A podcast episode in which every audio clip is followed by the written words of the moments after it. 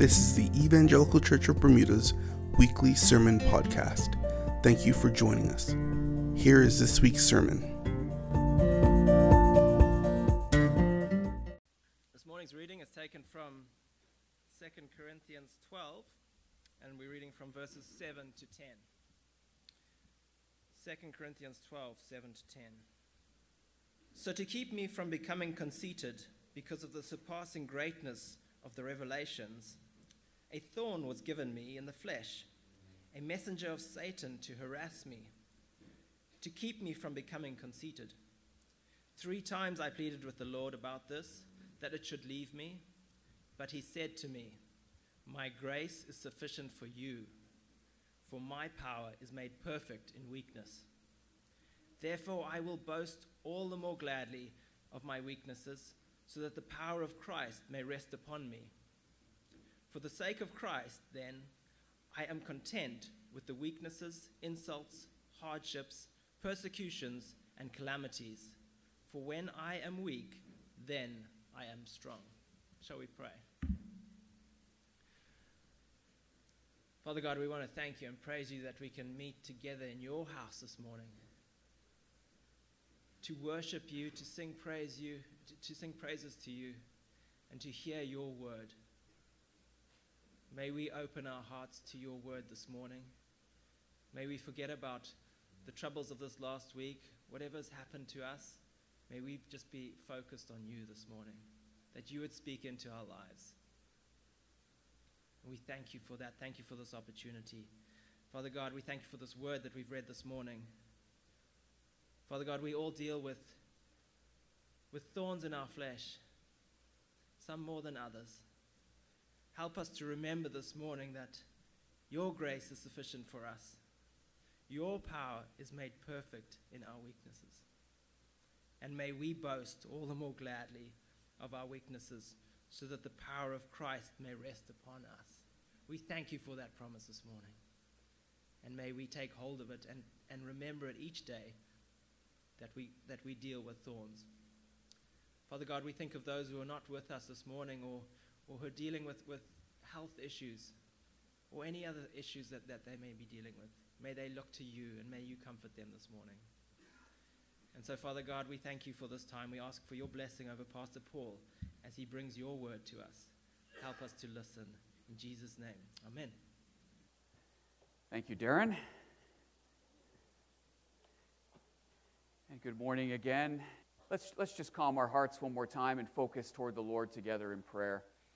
Father, uh, we're, we're dealing with a short passage, but it's, it's packed. It's packed with truth. Truth that we need. Truth that we need as, as pilgrims along the narrow way. And so, Father, would you, would you help us as we consider this uh, alongside the topic of anxiety that, that we all deal with to certain degrees, certain levels? Father, give us hope and comfort and direction from your word. For we ask in Jesus' name, amen. Well, last week we looked at the first question in our anxiety series, Hope for Anxious Hearts. Uh, will you remember God? That was the first question. We, we need to remember God when anxiety comes upon us because we tend to forget God when we get anxious. God is still there when the uninvited guest of anxiety stays in our life. And, and further, God, in His sovereignty, has invited him in. If that's the case, then we know that anxiety is not just there for the purpose of our self preservation, because God has a greater plan for his children than self preservation. Romans 8:28 reminds us that for those who love God, all things work together for good, for those who are called according to his purpose. Our good God has a good plan for all the things that enter our life. So, the next question that we want to tackle is uh, Will you embrace a different view? Will you embrace a different view of anxiety in your life? Are you willing to see, see it more than an uninvited guest that you just want to leave? The, the standard view is that we want anxiety gone as soon as possible by any means possible. But let's look at a different view. You, you may not like it, but I want you to at least consider it because it comes from our Bible. At the end of Paul's second letter to the Corinthians, Paul explains that he experienced a thorn in the flesh. That's what he calls it. And we don't know exactly what this thorn is, but we can conclude a few things about it, or we can deduce a few things about it. First of all, it, it, it's, it's fairly recent in Paul's life. It's, it's not something that he dealt with from, from birth.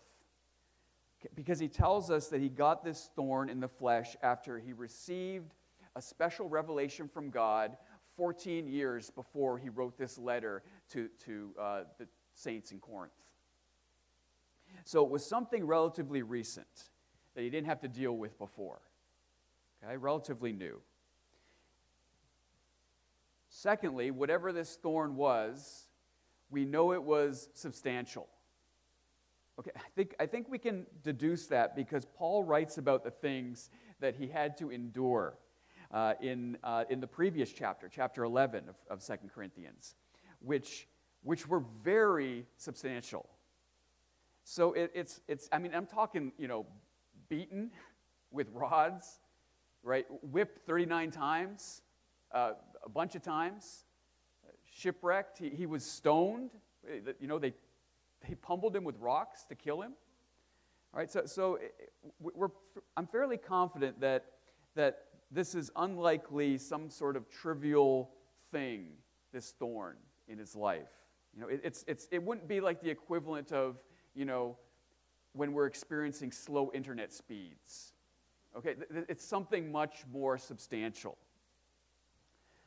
But also, because we don't know what this thorn is, we're, we're really able to freely draw application to various hardships that we endure in life, including anxiety. Anxiety is truly like a thorn in the flesh. We, we want to take a pair of tweezers and remove it as quickly as possible because we think an infection is going to is going to happen because of it and it's going to destroy us. God wants us to take a different view. And I want to examine four things about these four verses about Paul's account of his thorn in the flesh. Here, here's the four things the purpose of the thorn, the prayer for the thorn, the plan of the thorn, and the product of the thorn. All right, I'll, if you didn't get those, you can get them later. The purpose of the thorn. Let's start with, with that. It's, it's quite clearly stated in that first verse, verse 7. So, to keep me from becoming conceited because of the surpassing greatness of the revelations, a thorn was given me in the flesh, a messenger of Satan to harass me, to keep me from becoming conceited. So the, the purpose is quite clearly stated twice in this single verse to keep me from becoming conceited. The revelation that Paul received from God had the great potential to make him conceited or proud. And, and pride is, is like the, the seed root that all other sins stem off of because it says, I'm self sufficient. I'm powerful. I'm the focus.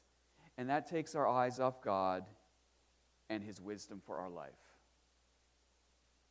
That mindset puts us in the driver's seat of life with God in the back seat as a passenger who maybe will ask for directions every now and then. This is a far cry from the truth in Acts chapter 17, verse 28. For in him we live and move and have our being. We, we are not self sufficient. We, we are completely dependent upon God, whether we realize it or not. Now, you might ask yourself, why would God want his children to experience a thorn? You know, a, a couple things I, I want to note. Just because a thorn is painful and difficult doesn't mean it can't have any good value. There, there are medicines that taste terrible, but they're good for our ailments. Athletes do, do difficult, grueling training because it's going to give them the results they desire. And secondly, the, the, the, the one afflicting the thorn is identified not as God, but as a messenger of Satan. That, that, this is quite interesting. Demonic activity is responsible for the thorn, yet, yet, God has a purpose in it.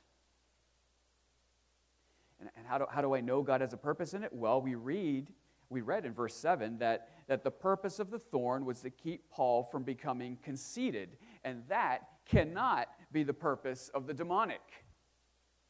The spiritual enemy of our soul wants us proud. He wants us conceited. This has to be the purpose of God. And this makes sense with the truth of Romans 8:28 that for those who love God, all things, even the things from the enemy, work together for good. Boy, that's comforting. Boy, that is comforting. All things, even the work of the devil himself. Remember, remember, God is sovereign. Remember that from last week? God is sovereign and God is good. So when anxiety comes into your life, either by itself, you don't know why, or because of trials in your life, know that God has a purpose for this thorn. And because God has a purpose in this thorn, you can embrace it. Did you hear that?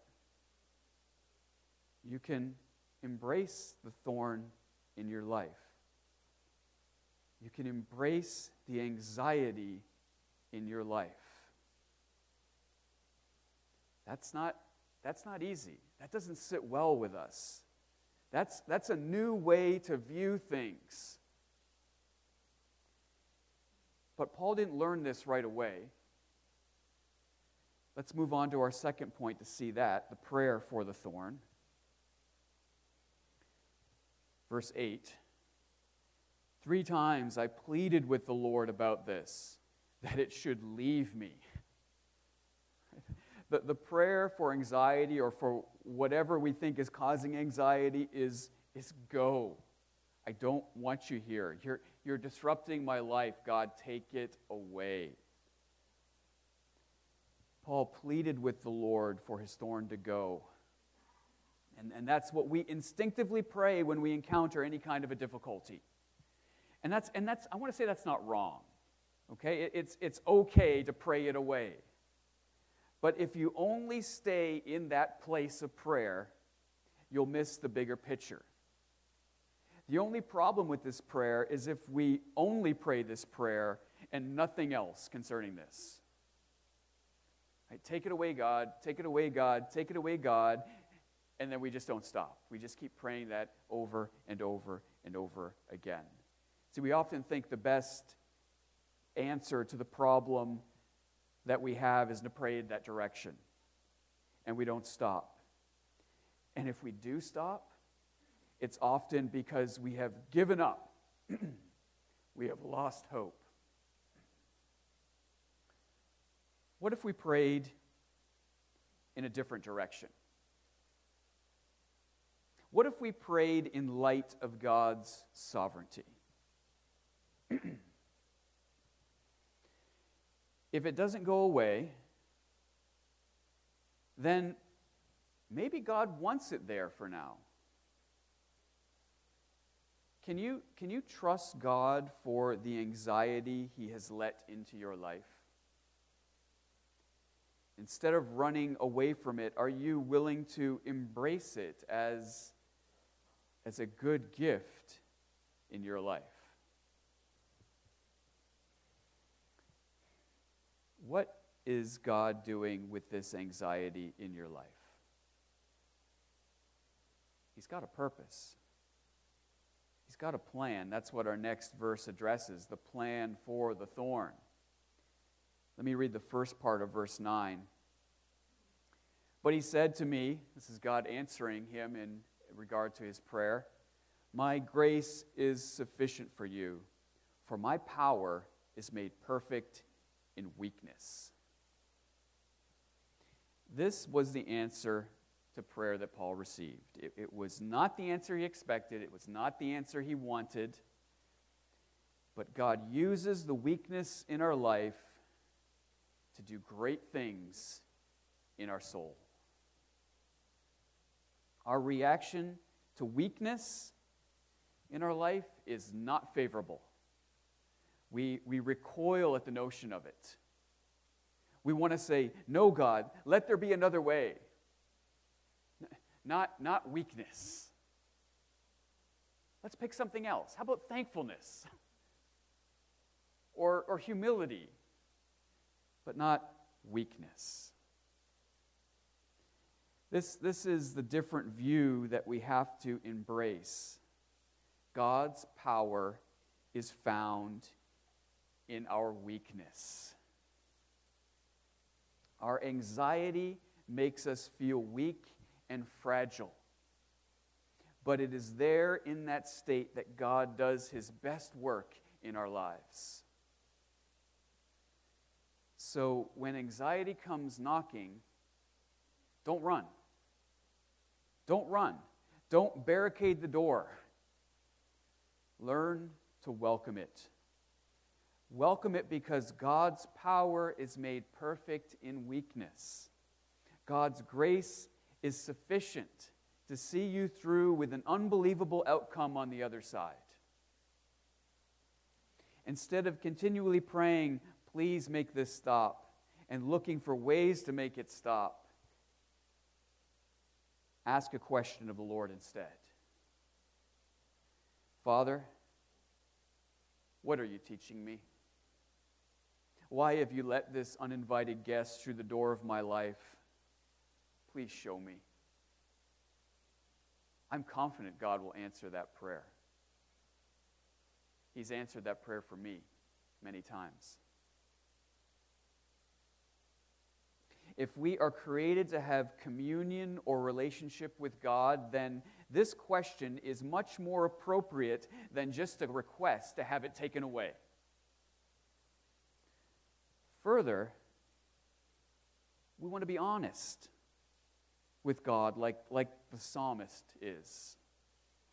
It's appropriate to do that. Father, I, I don't want to experience this weakness. Please help me. I want your grace. I need your grace. This, this verse begs the question how, how is God's power made perfect in weakness? Like, how, how does that work? Well, in weakness, our need for God is heightened. I say heightened because we are always in need of God, right? In Him we live and move and have our being. Times of weakness bring that reality into a clearer view, it, it sharpens the focus. Listen to Paul's response to God's answer to his prayer in, in the second part of verse 9. Paul says, Therefore, because of what you've said, God, therefore I will boast all the more gladly of my weaknesses, so that the power of Christ may rest upon me. Paul says that if God's strength is found in weakness, he will even go to the extreme of boasting in his weakness so that Christ's power will rest upon or reside in him because God's power is much greater than our power. The power of Christ is found in his willingness to become weak on the cross. It was there in his weakness that he conquered the power of sin over us. And it was only through the weakness of his suffering and death that led to the victory of his resurrection and his glory. And this is the pattern of the Christian life for us. It was the pattern for Christ, and it's the pattern for us dying and rising. Dying and rising. Paul talks about this earlier in chapter 4. Let me read verses 8 to 11. We are afflicted in every way, but not crushed, perplexed, but not driven to despair, persecuted, but not forsaken, struck down, but not destroyed, always carrying in the body the death of Jesus, so that the life of Jesus may also be manifested in our bodies. For we who live are always being given over to death for Jesus' sake, so that the life of Jesus also may be manifested in our mortal flesh. We are given over to these things that cause anxiety and possibly to just anxiety itself if, if we don't have a known reason for our anxiety. We're given over to them in order to experience the resurrection power of Jesus working in us. Was there anything more glorious in Jesus' life than the resurrection? That's that same power working with you. And you can't experience that resurrection without the dying, without the thorn.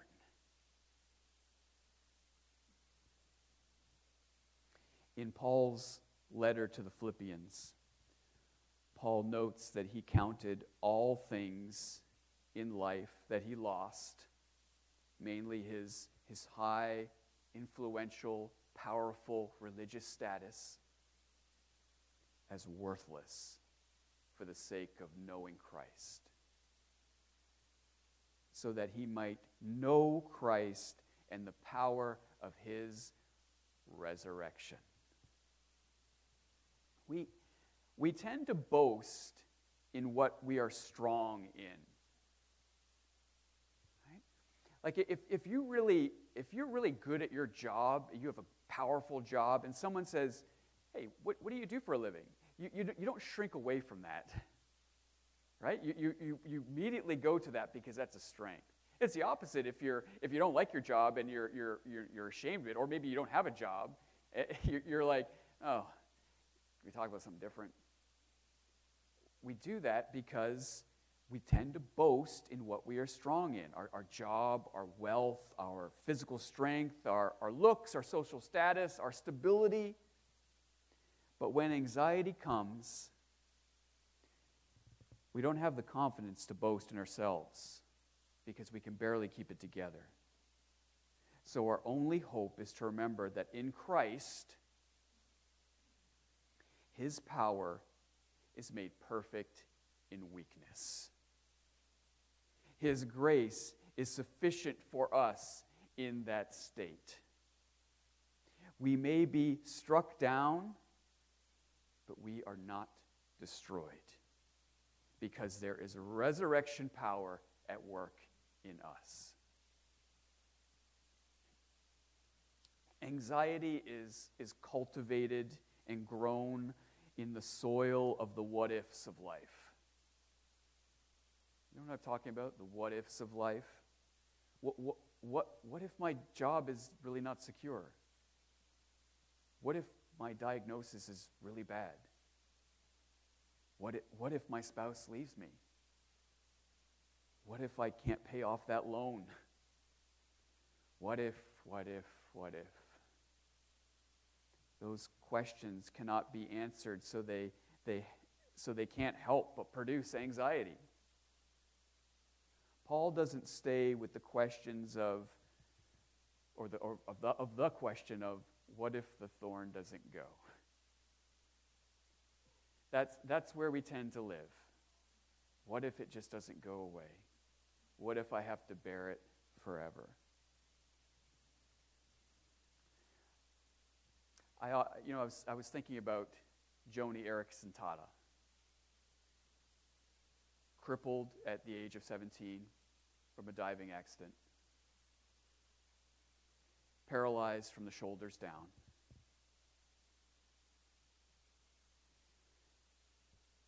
And she is probably one of the strongest people that I have ever had the privilege of listening to or reading about.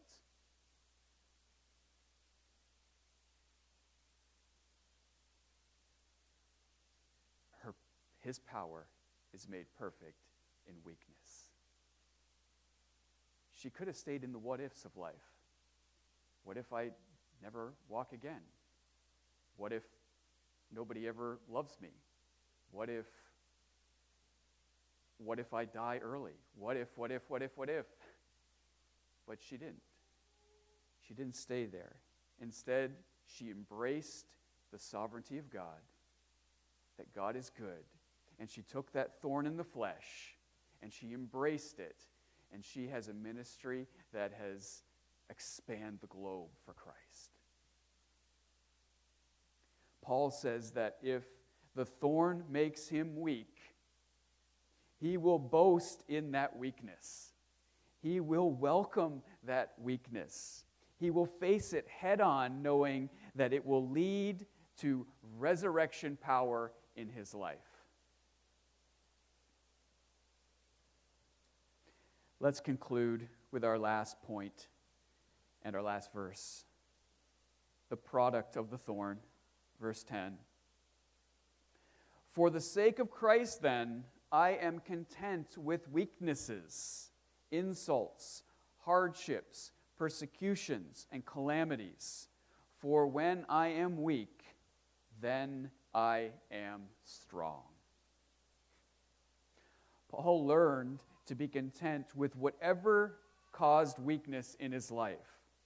Right? Whatever that thorn was, it produced in him a new way to look at everything that caused weakness in his life.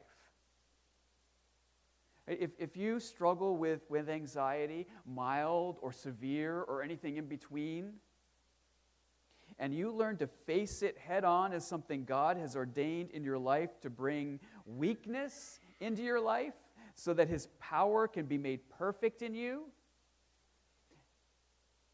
that will extrapolate to other areas of your life that try to afflict you, that try to perplex you, that try to harass you, that try to strike you down. So fight the instinct to cower when anxiety comes. Meet it right at the door of your life. Ask why it's there. And when it gives no answer, ask God, and He will tell you. It's there to make you strong but not in your own power, but in God's power. So don't worry. It can never destroy you, even though it wants to. God says, My plan for it is good. To draw you close to me so that you experience my resurrection power. So, will you embrace a different view? In weakness, in weakness, remember those two words, in weakness, we find the power of God. So learn to welcome it and, like Paul, even boast in it. Let's pray. Father, this is, this is a hard mindset to grab onto.